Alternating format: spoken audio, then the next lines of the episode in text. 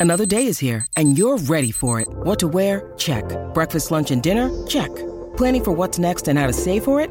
That's where Bank of America can help. For your financial to-dos, Bank of America has experts ready to help get you closer to your goals. Get started at one of our local financial centers or 24-7 in our mobile banking app. Find a location near you at bankofamerica.com slash talk to us. What would you like the power to do? Mobile banking requires downloading the app and is only available for select devices. Message and data rates may apply. Bank of America and a member FDIC. Hello and welcome to the Transfer Window, the podcast that brings you the news before it becomes news, as well as insight and analysis to all the subjects you're talking about in football.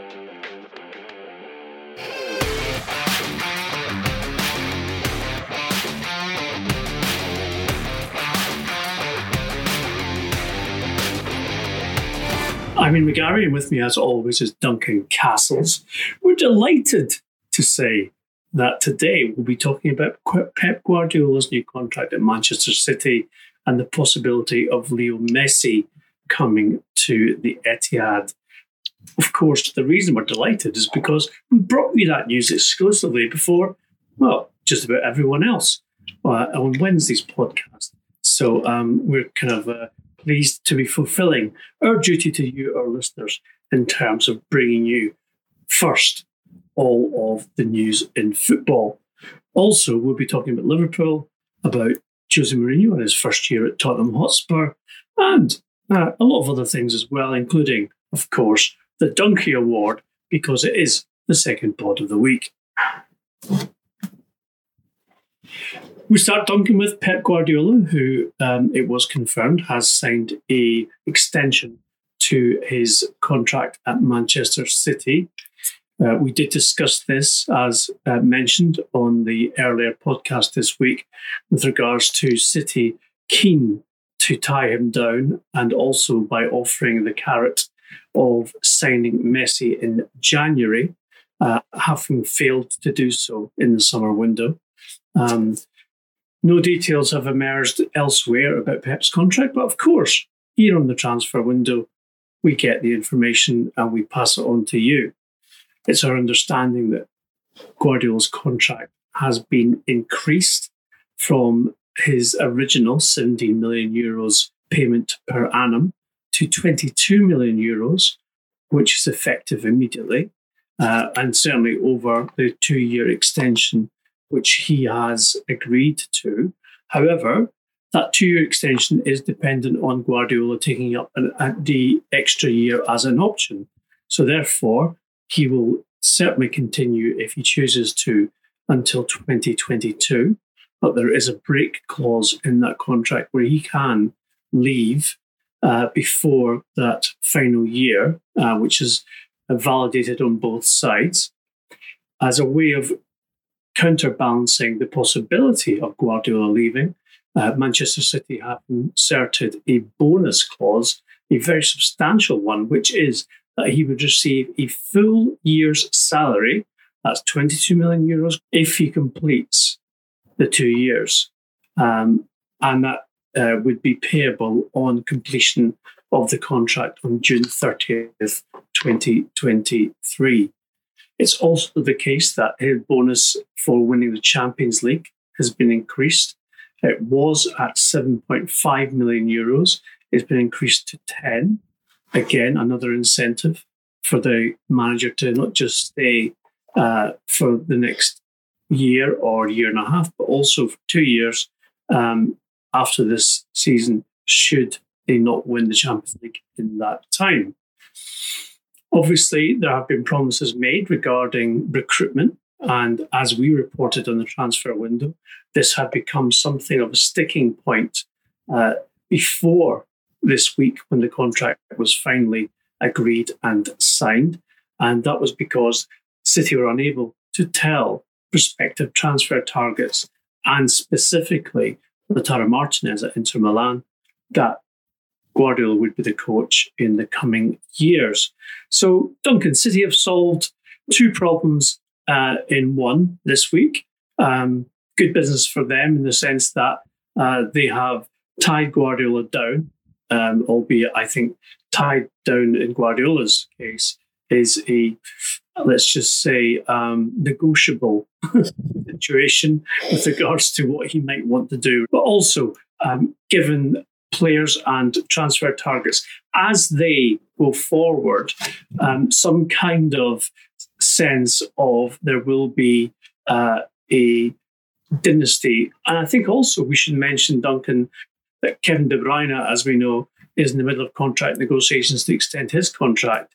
And at 29, it would be, you expect, his um, last big contract as well. Uh, and therefore, this seems to be uh, a very good negotiating platform for City regarding players, Messi being the obvious one, um, Martinez, De Bruyne, as well as uh, the fact that they hope that they have secured some security and certainty um, in terms of the managerial situation. Yes, I think uh, this is it's very important for Txiki Begiristain, Ferran Soriano, and Abu Dhabi um, to have this issue put to the side after um, the negotiations that went on this week and, and convincing Guardiola to sign a contract. They don't now have to look for a new manager. Um, and they can, when they're discussing recruits, which is still very important to them, say, Guardiola has just signed a new contract. We have him tied down to 2023. Don't worry about that side. It's particularly important for Manchester City because this is a club like no other. They have committed and built their structure entirely around this man to suit what he wanted first to get him to the club and then um, to keep him happy at the club. And you know it, interestingly Pep Guardiola one of the first comments that was released from him after he the news of his contract was made official was him saying I have everything I could possibly want to do my job well and I'm humbled by the confidence the owner chairman Ferran and Txiki have shown in me to continue for two more years after this season. Actually someone told me a good story this week about the quite the lengths City and Abu Dhabi have gone to to keep Guardiola happy. Um, he discovered that Liverpool had a, uh, a paddle court at their training ground, which um, Jurgen Klopp was using, and the story was they were using it in some you know, kind of training regime. It's a it's a very popular game in Spain. Obviously, Jurgen Klopp was a was a big tennis player, and, and he enjoys playing it. And Guardiola discovered this, and uh, and said to Abu Dhabi, "Why don't we have a paddle court? Liverpool have got a paddle court. We need to get one to aid with our training."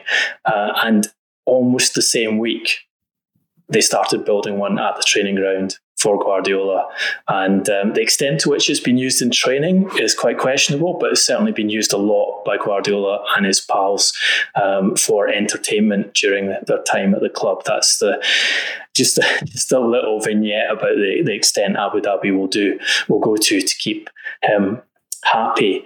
Um, I think also you've got to pay attention to what was was said here. Um, we told you about the problems they were having convincing uh, Guardiola to sign, and actually the the the interview he gave after signing is one of the most one of the strangest one I've seen in that um, he talks about the the long talks they held this past week together and says we put both sides to continue or not. And in the end, we decided that the best for all of us is to continue because we still have the feeling that there is unfinished business and still there is something to do.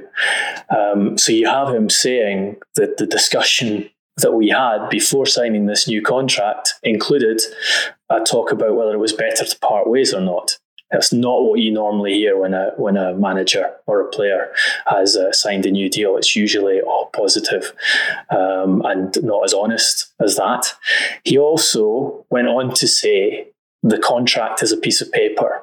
The moment this fire or desire recede, and I cannot give more, and I cannot give the players the best I can to win more titles, I will step back. The club will understand. So that that's effectively a paragraph saying yeah, I've signed a three uh, or two year contract until 2023, but if I feel like I've had enough, I'm going to tell the club I've had enough and I'm going to leave and they will accept that. Again, not something you normally hear after a, a, manager has signed a contract, but very much fitting with Guardiola's personality, very much fitting with his history at previous clubs. Um, and, you know, if you talk to anyone who know him, they will say, hey, he's emotional and his, his, his state of mind about the job can change quite rapidly.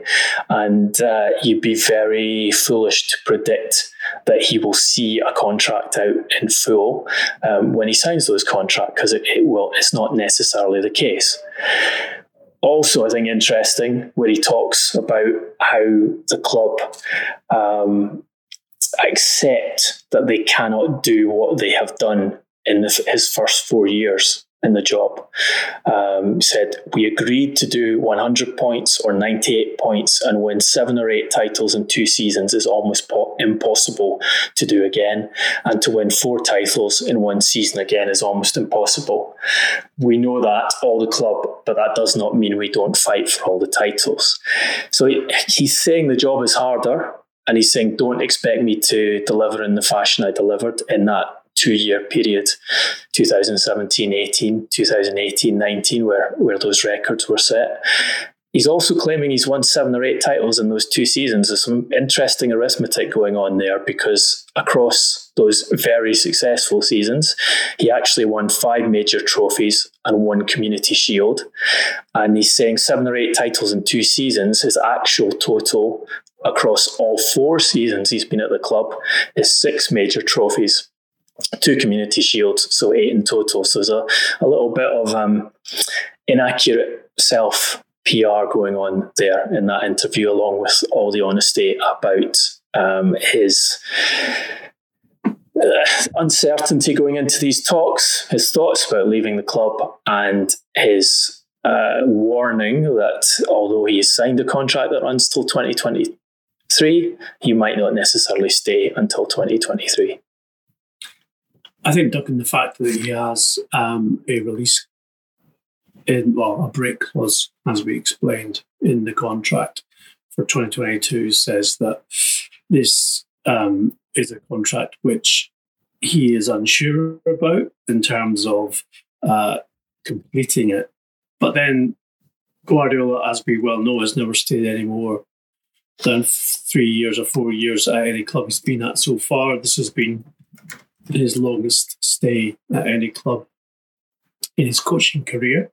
Um, he is susceptible to his own um, sense of burnout, um, which we saw when he took a sabbatical for a year and spent a year living in New York um, after leaving Barcelona before joining Bayern Munich.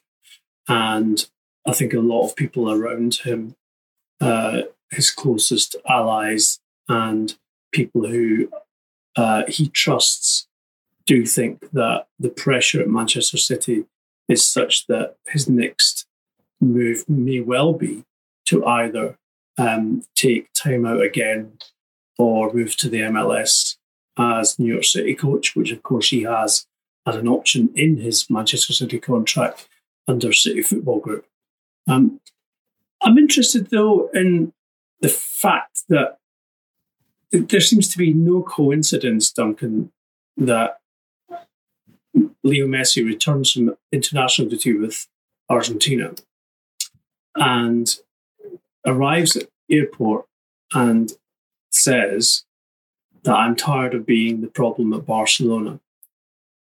A very, very strong quote, even though reports and um, the, let's just say the PR has been that oh, he's fine with Koeman and everything else. Therefore, there's not a problem there between the coach and the player, despite the fact that Messi was so publicly uh, determined to leave last summer. And as we revealed on the podcast earlier this week, uh, City have made a massive play to get Leo Messi to sign in January, and they're willing to pay what would for some seem like quite a lot of money for players out of contract and could leave for free uh, in June 2021, that uh, it seems to me that there is a certain there's almost like a drama playing out here with regards to um, how that situation will be um, resolved. Uh, there's no reason why City couldn't afford nor would want uh, to get Messi in January um, to boost the Champions League campaign, to boost their Premier League challenge, etc., etc. Uh, as we mentioned at the top of the pod, a lot of um, other news outlets and media have cottoned on to our story of Wednesday and followed it up now with, oh yes, City are going all out for Messi in January. Um, not just Messi, I think there'll be other signings as well. And it seems to me that there, there certainly has been promises made because we know that Guardiola is someone who will certainly stipulate demands regarding his um, vision of what needs to be done at the club and how they reconstruct a team which has failed to win the Premier League last season. By no means are they short on talent in their squad, but certainly there's renovation needed. Yeah, look, you can see from what Guardiola says about those contract discussions, and uh, and saying that the the discussion was whether it was better to continue or not. That he had a strong hand to play in these negotiations. He has always um, been demanding as Manchester City manager, he's always expected to have the best resources and been furnished with the best resources during his period there. So it's not difficult to imagine Abu Dhabi, uh, Txiki Begiristain, Zoran Ferriano saying to him, What do you need to stay? What is the investment required? What do you want for the overhaul? Um, they have that double incentive, if you like, of not wanting to change the manager, wanting to retain Guardiola for longer because they had so much committed to him and invested in him. But also, can he help bring Lionel Messi to City? The prize that the player prize that Abu Dhabi have coveted above all others since they purchased the club. Um, he was involved in that summer bid. Uh, he was involved in, in the offer that was made to Messi of 700 million euros um, over five seasons. that being controlled by City Football Group, with an option to go to New York City FC during that period. And you've just told us that the, the option in Guardiola's contract to to go to New York City FC after he finishes with Manchester City has been retained. Now, think about a scenario where Messi comes as planned um, City, has that contract, whereas there's a provision to go to the MLS. It's not that hard to imagine the two of them going to New York City FC together. Should Guardiola decide, okay, I don't want a sabbatical after finishing at City, but I'll take the the equivalent of a busman's holiday and I'll go and live in New York again and coach in the MLS, uh, do it alongside Messi. If you want to make a splash in American football uh, that tops even bringing Lionel Messi to uh, the MLS, then bringing the Messi and Guardiola as a pair to the MLS is that. And City Football Group would get the benefit of both of those. Now, that this is not to say that Guardiola will definitely do that. I, the regular listeners to the podcast have heard Graham Hunter who is a great student of Guardiola, Barcelona, um, talking about his belief that Guardiola's next job will be a national team job. Um, and that he believes that Guardiola wants to coach Brazil national team and win the World Cup with Brazil. So that is an alternative option to him at the end. But he's he's retaining these decisions for himself and getting very well paid getting a big pay rise to stay at City, having the a, a safe job to go to in a in a, a, city he has enjoyed living in as a as an option should he choose to go that way, or walk away from the whole thing and go and do something else he wants to do. He's the he definitely comes across as the winner in these negotiations for all the benefit it has for Abu Dhabi and City to retain the guy. He seems to be the man with the power um, and the and the influence to to get what he wants. Should he get Messi as well in January? And as you say, the situation in Barcelona is certainly headed in a direction where you can see Messi leaving either in January or at the end of his contract in the summer. He's making it plain once again with public statements that he is unhappy with his position and the way he's treated at the club. Um, you know, this is the, the kind of culmination of the Abu Dhabi project. It's it's spend the massive resources they have to have what they perceive as the top coach in the game and what they perceive as the top player in the game in the same city, working in the same football club, and finally, finally, finally win the Champions League that they've coveted for so long and which Guardiola has not even got close to delivering them. Cigars all round, Pep. Thank you very much. Um, in terms of your negotiating skills and tactics, I think uh, with uh, the way that you have played this. I don't think it was any um, uh, harm to Guardiola with regards to uh, Joan Laporta, the former president of Barcelona, who was declared as a candidate to um, again be elected in the January elections uh, at the Camp Nou. Um, that he has publicly said he wanted to get Pep back there um, and other candidates as well. To be fair, Ian, uh, the you know the, the, candidates have been name checking that Guardiola team, Guardiola, um, Iniesta, Xavi, all, all the big names, all the biggest heroes of the Barcelona fans as people that they should they would like to bring back and should be brought back to the club to to start a new era. But as you said, though, Duncan, it's interesting that in Guardiola's comments regarding the contract negotiations uh, with Manchester City that there were long talks with everyone involved this week. So this seems to have been something which has been concluded quite quickly. On and you know, is it again a coincidence that uh, we have several candidates for Barcelona president saying that Guardiola's the man they want back? Is it a coincidence that Leo Messi is saying um, I'm sick of being the problem at Barcelona, uh, and effectively, maybe it's time to move on. As we said on, on uh, Wednesday's podcast, the stars seem to be aligning for uh, Leo Messi, Manchester City, and Guardiola. Will they, however, Duncan, align this weekend when they meet with Jose Mourinho's Tottenham Hotspur, a team who have already thrashed uh, City's neighbours, Manchester United, 6 1 uh, this particular Premier League season. Um, City have not been the most consistent of teams, uh, currently 10th in the Premier League. And uh, looking at the Tottenham side on Saturday evening, who are very much on the up and up, second uh, in the table so at this moment in time to Leicester City. And uh, also um, with Jose Mourinho um, celebrating his first year anniversary as Tottenham coach. He took over uh, a year ago uh, with Tottenham in 14th place in the Premier League. Now they are second.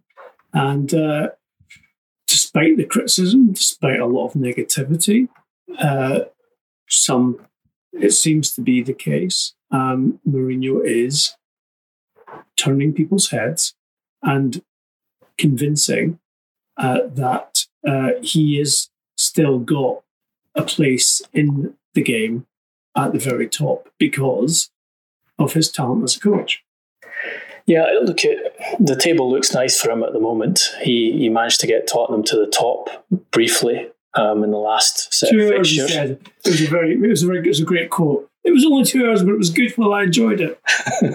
two two hours for the first time in, in six years, I believe. That's Tottenham true. Were top of the Premier, that's correct. Yeah. Top of the Premier League. So he's he's taken them from 14th when he took over a year ago to second in the league going into this game.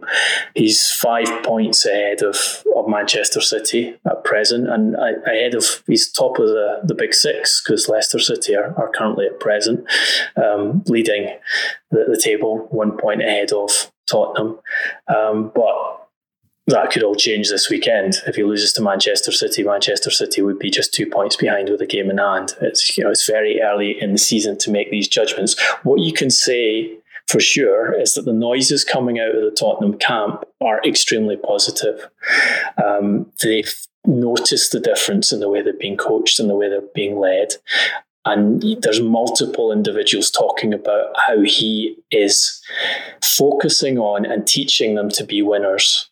And you know that's no surprise because that has always been the obsession of Mourinho, and one of the reasons for his success as a manager is that he wants to win everything and he wants to win immediately, and he will sacrifice things to get the team winning as quickly as possible.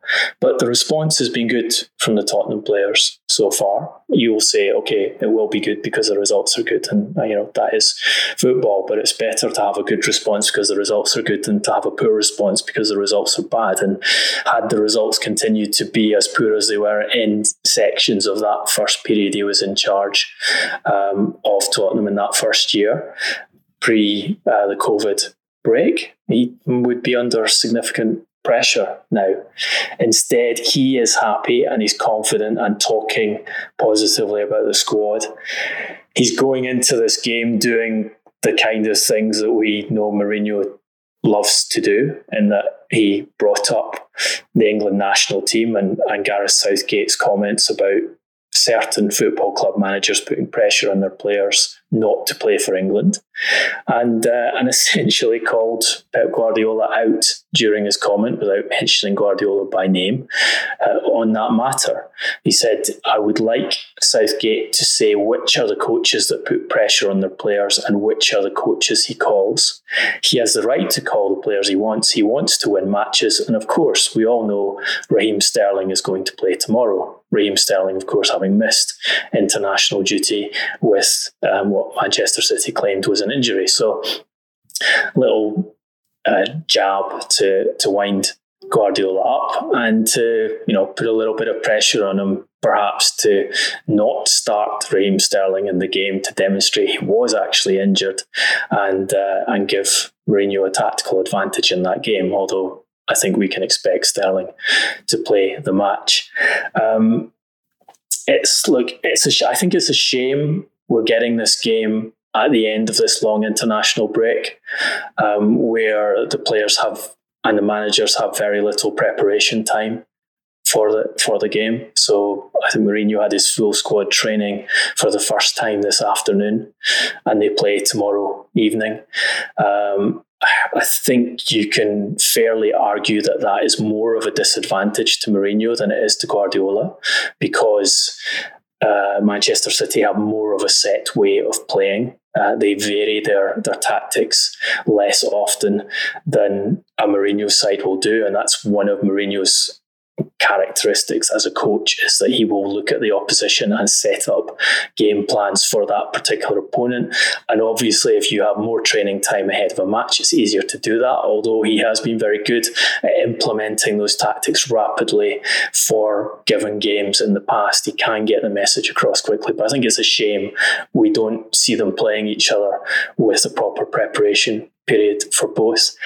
Um, it'll be a fascinating game to watch and see how Mourinho sets out because he has played very attacking football this season. The strength of the team is not the defence, the strength of the team is the attack, um, albeit they are, with the pace they have in attack, they're very well set up to play on the counter attack. So that would suit his standard way of playing. Um, but he is coming up against a manager who he has lost to more than any other in his career, uh, and a manager who's ma- who has through his career managed to get the results more often in those games, one way or another. Um, frequently having better resources to play with, obviously, but he has um, he does have that better record against Mourinho, uh, and um, look, the game will be fascinating. It's always very interesting to watch the aftermath of these games and how each of the individuals respond to the result um, because they're both emotional and they um, both quite often find it quite hard to restrain themselves when things go against them in important matches. restrain themselves. not not, not a, a, word I would use necessarily in relation to Jose Mourinho or Pep Guardiola, but uh, a lovely um, submission there, Duncan. Um, I would say that uh, with regards to the match itself, I agree with you um, that it's a shame that it's coming on the back of an international break because you know, there's a lot of injuries and fatigue and travel uh, as well involved ahead of such uh, an important game. Um, interesting, though, Duncan, that several managers have come out um, in press conferences uh, towards the end of this week in support of the five substitutes uh, being reinstated. Something we talked about on Wednesday's podcast, obviously, um, and saying that for player welfare reasons, as well as um, quality of football, that there should be a rethink regarding the Premier League rule, um, reverting to three subs. Um, it just does it seem like common sense to you that, that that's where we're at and, and why we should not be discarding it? Um, look, as we've discussed before, I think I think there are arguments both ways. It is definitely better for player welfare to have the five substitutes rule. Um, it's not so good for the competition. It benefits the bigger teams uh, massively. It's not as good to watch. Uh, I don't like watching games with 10 substitutes.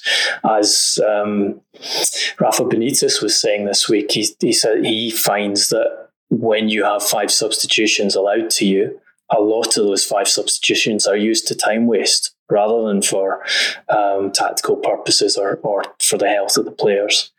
Um, we've seen that Pep Guardiola and Jurgen Klopp have been the most vocal about this. Yet when they played against each other in the, the biggest Premier League game so far this season, they only used three of the six substitutes available to them. You pointed out that individuals at, at, lower level clubs have said, you know, if the big teams want to rotate their players, they want to reduce the physical demands on the players, they have the ability to do that by rotating their bigger squads more than we can do.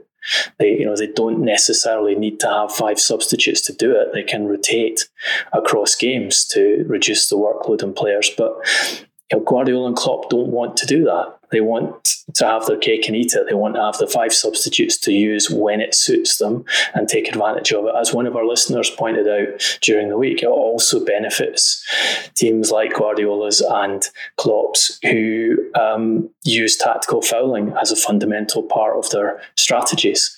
Um, because the more substitutes you can make, the more tactical fouls you can get away with. You almost never get sent off for a tactical foul, a first tactical foul, or the first one you're you're carded for.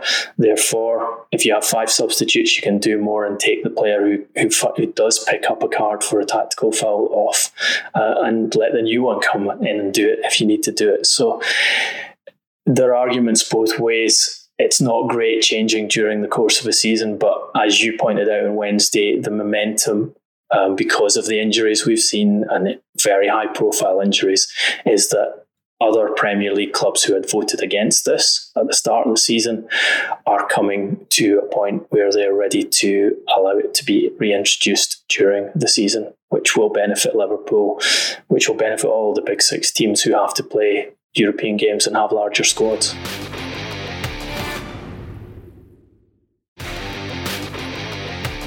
This weekend also, um, aside from Spurs versus Manchester City. We have top of the table Leicester City. Um, we could have said Duncan a few years ago that would be unusual, but of course that's not the case um, in the last three or four years. Uh, and also, uh, they play champions Liverpool on Sunday this weekend. Liverpool themselves have been probably the biggest uh, losers in terms of injuries to their players in the international break, which has, uh, unfortunately for them, uh, supplemented injuries that they've um, had to uh, endure with regards to um, players being out beforehand as well. It's our information that um, the arrival, which was greeted with, of course, great celebratory uh, tones of Liverpool at the new training ground in Kirkby earlier this week um, has a little bit of a downside for Jurgen Klopp and his football department. The reason for that is that the 55 million pounds that Liverpool have had to invest into the construction of the new facility, which by all um, statements that uh, certainly I've read, and I'm sure Duncan you've read them as well, is uh, certainly world class and uh, very very impressive. Uh, but however, there was a substantial down payment required on Liverpool receiving the effectively, if you buy a house, you get the keys. Same with the training ground, you get the keys um, to the construction firms uh, who built the training ground themselves. So this was implemented into uh, Liverpool FC's budget um, from last March and was always a case of when Liverpool spent money in the transfer market, whether it be in January or in the summer window, would have to be accounted for. So there is a certain gap, let's just say, between what the football department would like and what the accounting department and financial element of Liverpool um, would like to spend. And that is at the heart of a current debate regarding whether or not Liverpool can afford or will spend in the January window to make up for the fact that they have had the defensive injuries that they've suffered um, over the last four weeks. This seems to me, Duncan, like a, a kind of classic kind of, you know, bean counter versus uh, football department debate. But with FSG, as we know from experience, um, they are careful about spending. And so I don't think this is really that unexpected.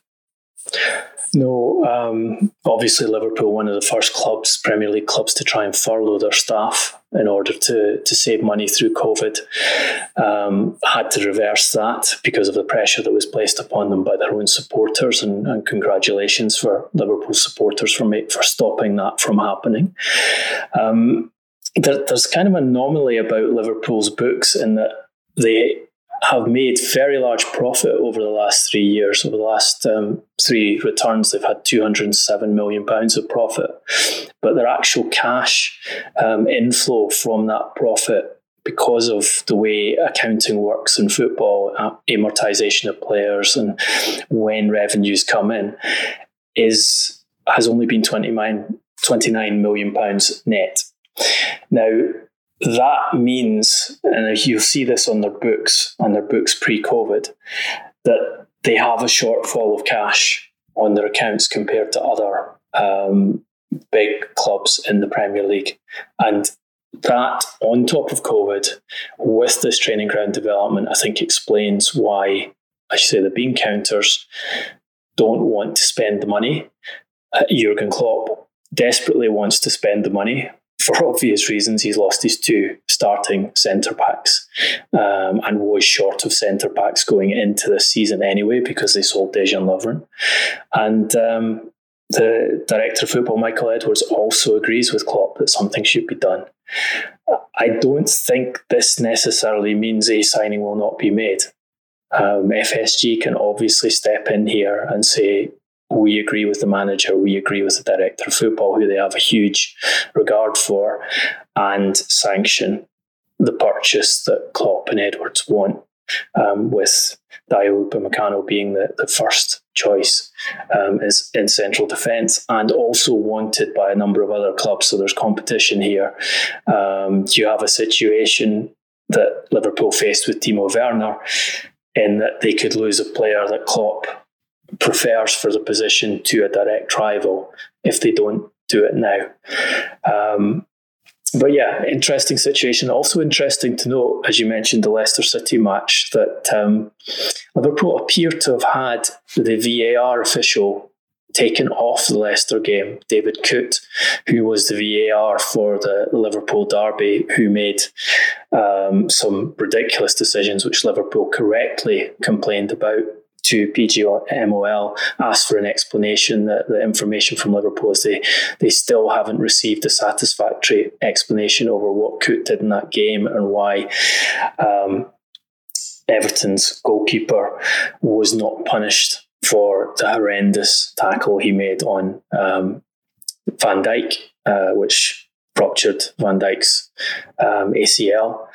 Uh, PGMOL official reason is that um, was removed from the game not because Liverpool complained, but for operational reasons. But as um, as uh, one of our podcast favourites, Gary Neville, uh, had said, um, it's very interesting that he has been taken away from that match um, in the context of Liverpool complaining about his VAR decisions in previous games and the PGMOL not giving Liverpool a satisfactory answer to what went wrong in that match. I kind of thought and hoped that operational reasons might have meant they had tonsillitis or something, Duncan, which would have been much more practical than just uh, giving a kind of very flimsy um, explanation. But however, I think we all know what's going on there.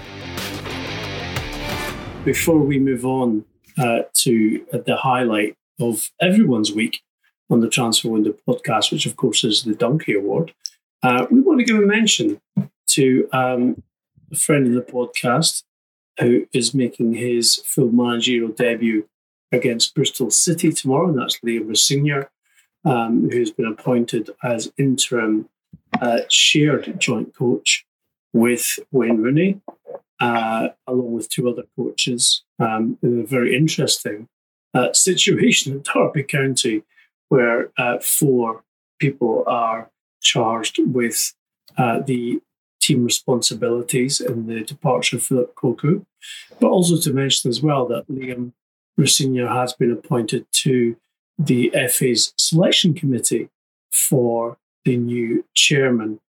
Liam has been involved uh, for the last few months in terms of diversity and inclusion uh, at the FA. And um, Liam gave an interview uh, with to the Athletic uh, this week, which if you've not read and if you have access, then please do go read it. It's very interesting. Um, Duncan, a, a, young black coach um, who obviously has ambitions to be a top manager as well, and you know Liam um, from his appearances on the Transfer Window podcast. Um, it's good to see the fact that he's got the opportunity now to showcase his talent as a manager and uh, see what he can produce. Yeah, as he says in that interview with Dominic Fifield, he's been preparing for this moment for 26 years. Um, it tells a lovely story about how he just 26 years. Yeah, and he's only 36. he's, he's, only 36. 36. Yeah. Um, tells a lovely story about how he his his father Leroy asked him to to draw a picture of what he wanted to do when he grew up, and he drew a picture of himself managing on the touchline, not being a football professional football player, which of course is what he end up ended up doing for the, the first part of his sporting career.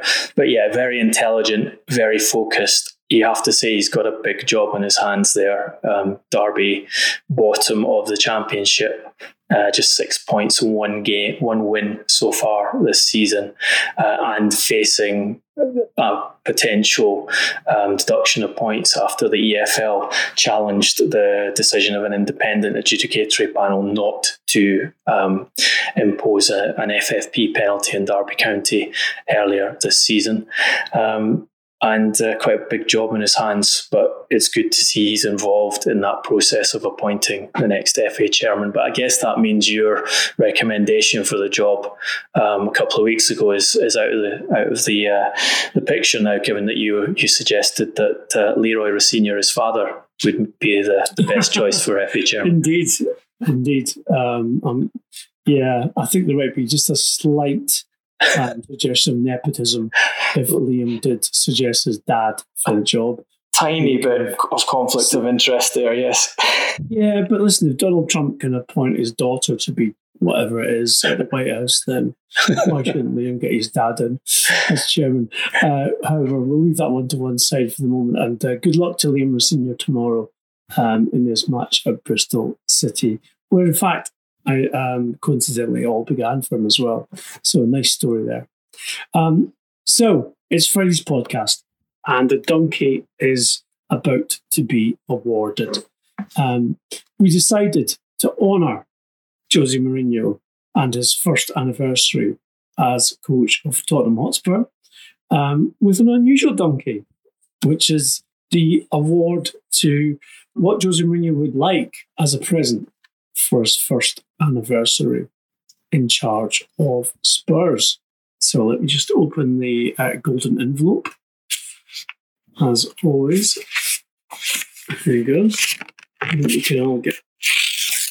And there we go. It's a difficult one, Duncan, um, but I'm sure you'll manage to choose the right uh, nomination. Uh, first of all, my personal favourite. I have no idea who suggested this one.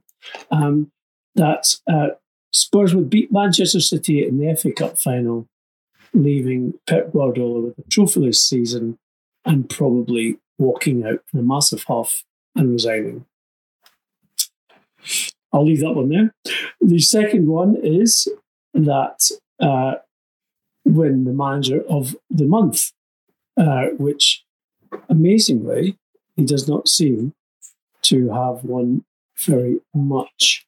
And the third nomination is that the naming rights stadium at White Hart Lane, uh, which is not even White Hart Lane, renamed the Jose Mourinho Stadium by Daniel Levy in honour of great Portuguese man himself. Duncan, um, it's over to you. This this reminds me of a story a, a friend of Mourinho told me um, some time ago. He said he, he, hated it when it was Jose's birthday um, because he had to get a present for his close friend, um, and he'd been he'd known him since he was a kid and he'd been buying him presents since he was a kid. And as he put it, what do you buy the man who earns so much money he can buy whatever he wants? Uh, Cristiano Ronaldo. well, That's my guess. I think by that stage he probably had Cristiano Ronaldo as a player. It was, it was it was going to happen, but certainly this friend wouldn't have wouldn't have been able to afford to to to purchase him. Um, the manager of the month award I think is definitely a good option here. Um, some remarkable statistics on that, and something that Mourinho has publicly grumbled about. Um, the LMA Manager of the Month, Jose Mourinho is 19th in the, the ranking of uh, managers who have won multiple LMA Manager of the Month awards. He has in his entire time in the Premier League, which he has, remember, won that um, league title three times. He has won just three Manager of the Month awards. What? Uh, yes, three.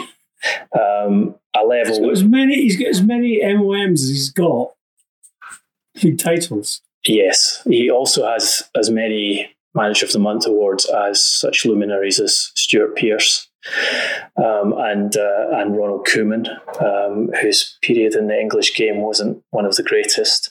Uh, he lies behind individuals such as Joe Kinnear, Kevin Keegan. What? Sam Allardyce has twice as many Manager of the Month awards That's as Mourinho. understandable because Sam's a ledge. Martin O'Neill has five more Manager of the Month awards than Jose Mourinho, and David Moyes has ten um, compared to Mourinho's three. Uh, I don't think you can argue with number one in this list. Alex Ferguson, who has 27, followed by Wenger at 15. But David Moyes is the third most successful manager in the history of the Premier League LMA award, according to the LMA award. Um, but not, I would um, argue, according to his results, which have been good on the field, but um, I don't think they quite qualify as third best. How many trophies has David Moyes got? well, well, apparently he's got quite a lot of MOM awards. So. Yes. um, naming rights lane being called the Jose Mourinho Stadium, I think it's not hard to imagine that that would appeal greatly to uh, Jose Mourinho. But I think he'd probably sacrifice it for the uh, the twenty million pounds or more a year that uh, Daniel Levy hopes to bring in by selling naming rights to naming rights lane and uh, and having that spent on his squad. So I think the winner here has to be uh, end of the season FA Cup final Guardiola versus Mourinho. Mourinho defeats Guardiola. Guardiola ends the season with no trophies and walks out of Manchester City in a half, pretty much as he did at Barcelona when Mourinho put together his uh, League of Records season at Real Madrid, took the title off that Barcelona team, and the next day Pep Guardiola walked out of Camp Nou, never to return, uh, at least to date. So yeah, I think I think that one just pips the other alternatives for this uh, for this award. Let's revisit this um, at the end of the season, and uh, maybe Duncan has been foretelling the future in his crystal ball. Uh, no, please, anyone to um, make references to Duncan's head. Uh, if you liked what you heard in today's podcast, please leave a five star review on iTunes. You can subscribe to the Transfer Window podcast on YouTube, turn all notifications, and of course, you will discover the next podcast immediately when you will be informed of its publication. Please join discussion with us as well uh, on at Transfer Podcast on Facebook, Instagram, and Twitter. I'm on at Garbo SJ. Duncan's on at Duncan Castles. We love to get your views. We know that we engage with you, so please do that. All leaves me to say is uh, we wish you all a very good weekend. Be safe, stay well, and thanks for listening.